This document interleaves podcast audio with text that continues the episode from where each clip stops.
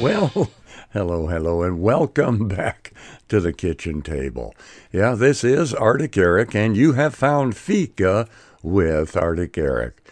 Fika comes from Galatians chapter 5 verse 1. It's the freedom that we have in Christ Jesus at all times, always. The freedom to know him more deeply and richly through scripture with the help of the Holy Spirit the freedom to follow Him, the freedom to hear His voice, the freedom to obey Him, and the freedom to see Him do great and mighty things, not only in us, but through us.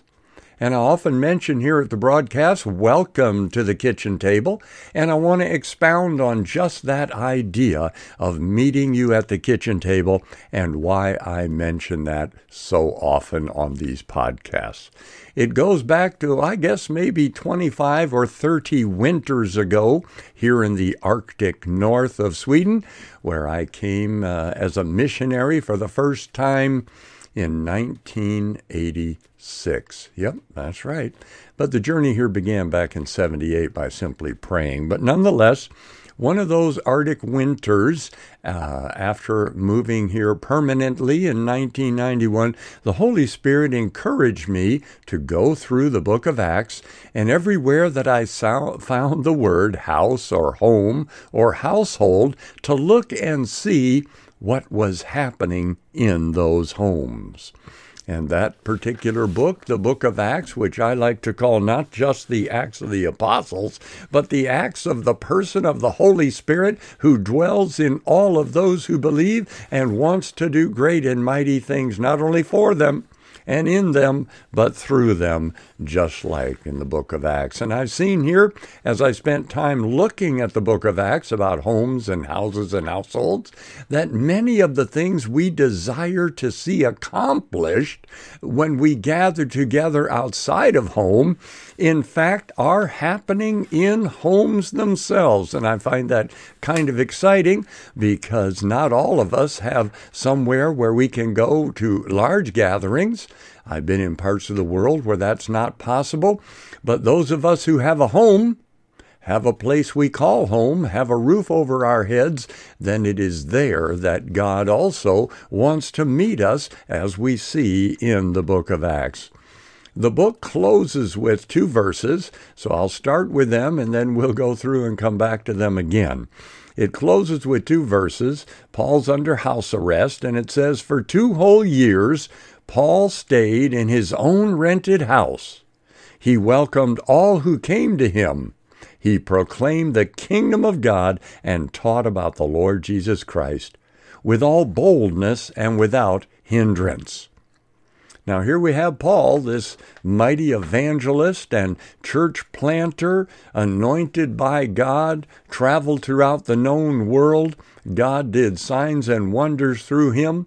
People came to Christ, were filled with the Holy Spirit to overflowing, began to gather together in homes, and the kingdom of God grew.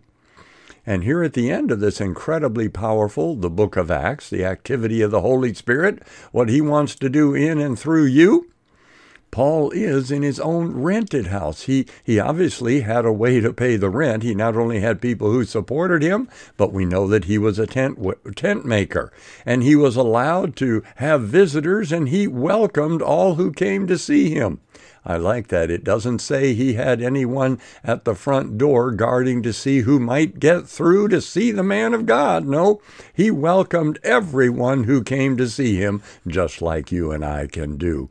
And here's what's exciting he proclaimed basically two things the kingdom of God and the Lord Jesus Christ. Oh, that God might fill us with an ever expanding revelation of the kingdom of God in us and the King in us, that we might share that with others at our kitchen table, in our home, in our place of residence. And we'll find that that's possible to do with boldness and that there's nothing to hinder us.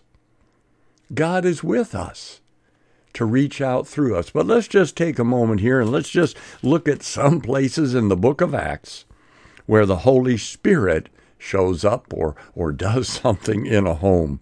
Now, we know, those of us who are believers and have spent time in the Bible, if not, you can go to Acts, you can go to chapter 2. In the beginning of chapter 2, we see that there are about 120 folks all gathered together in a house, and the Holy Spirit came, came right where they were sitting, and filled them with himself. And they began to speak in new languages as he, the Holy Spirit, enabled them to do right there at home. And we see in other places in the book of Acts that people are filled to overflowing with the Holy Spirit in homes. It doesn't have to be a special meeting place or a special time or a special preacher. The special one is Jesus, the anointed one, the Christ, who desires to fill all of us to overflowing with his Spirit, that wonderful person of the Holy Spirit, the Spirit of grace, as referred to in Hebrews.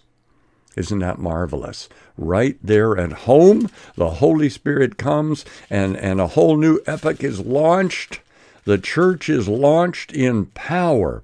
And we see at the end of that chapter that one of the fruits of them being filled to overflowing, just like Paul encourages you and me every day, that we might be filled to overflowing with the Holy Spirit, we can see one of the evidences here that they continued to meet together in the temple courts and they broke bread in their homes and ate together with gladness and sincere hearts every day, praising God and enjoying the favor of all the people, and the Lord added to their number daily those who were being saved. Those who were at the kitchen table with them, those who were shared with the gospel of Jesus Christ, the gospel which is the power of God unto salvation for all who believe, right there in their homes, breaking bread together. Marvelous, isn't it? And of course, that is a pattern for us today. I mean, church coffee is okay, but there's nothing better than the kitchen table with the person of the Holy Spirit sharing with those who, who you have either invited home to you or who have come to visit you. It's quite marvelous. We see also that uh, day after day they continued to teach in the temple courts and from house to house. They never stopped teaching. And what were they teaching? They were proclaiming the good news that Jesus is the Christ. You know, there's so much teaching out there, and a lot of it is whatever it is. But for me in my house, I want to hear more and more about this person of Jesus Christ, in whom is hidden all wisdom and knowledge, yet revealed to we who believe. And it's revealed to us by the Holy Spirit as we spend time in the Scriptures seeking to know Him more deeply, more intimately, and more personally. Isn't that marvelous? You know, God has called us, 1 Corinthians 1 9, He's called you and He's called me into a relationship with His Son, Jesus Christ. And that is a daily, intimate, personal relationship through the power of the Holy Spirit in you.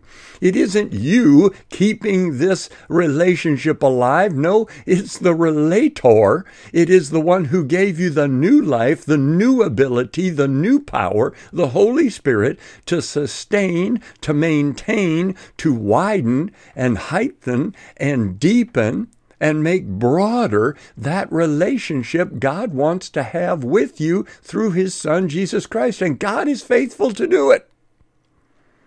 This is just an introduction here into what we see with homes and, and households and what God does here in the book of Acts. We'll close with this. We're in Acts chapter 7. And we see here that it was Solomon who built a house for God.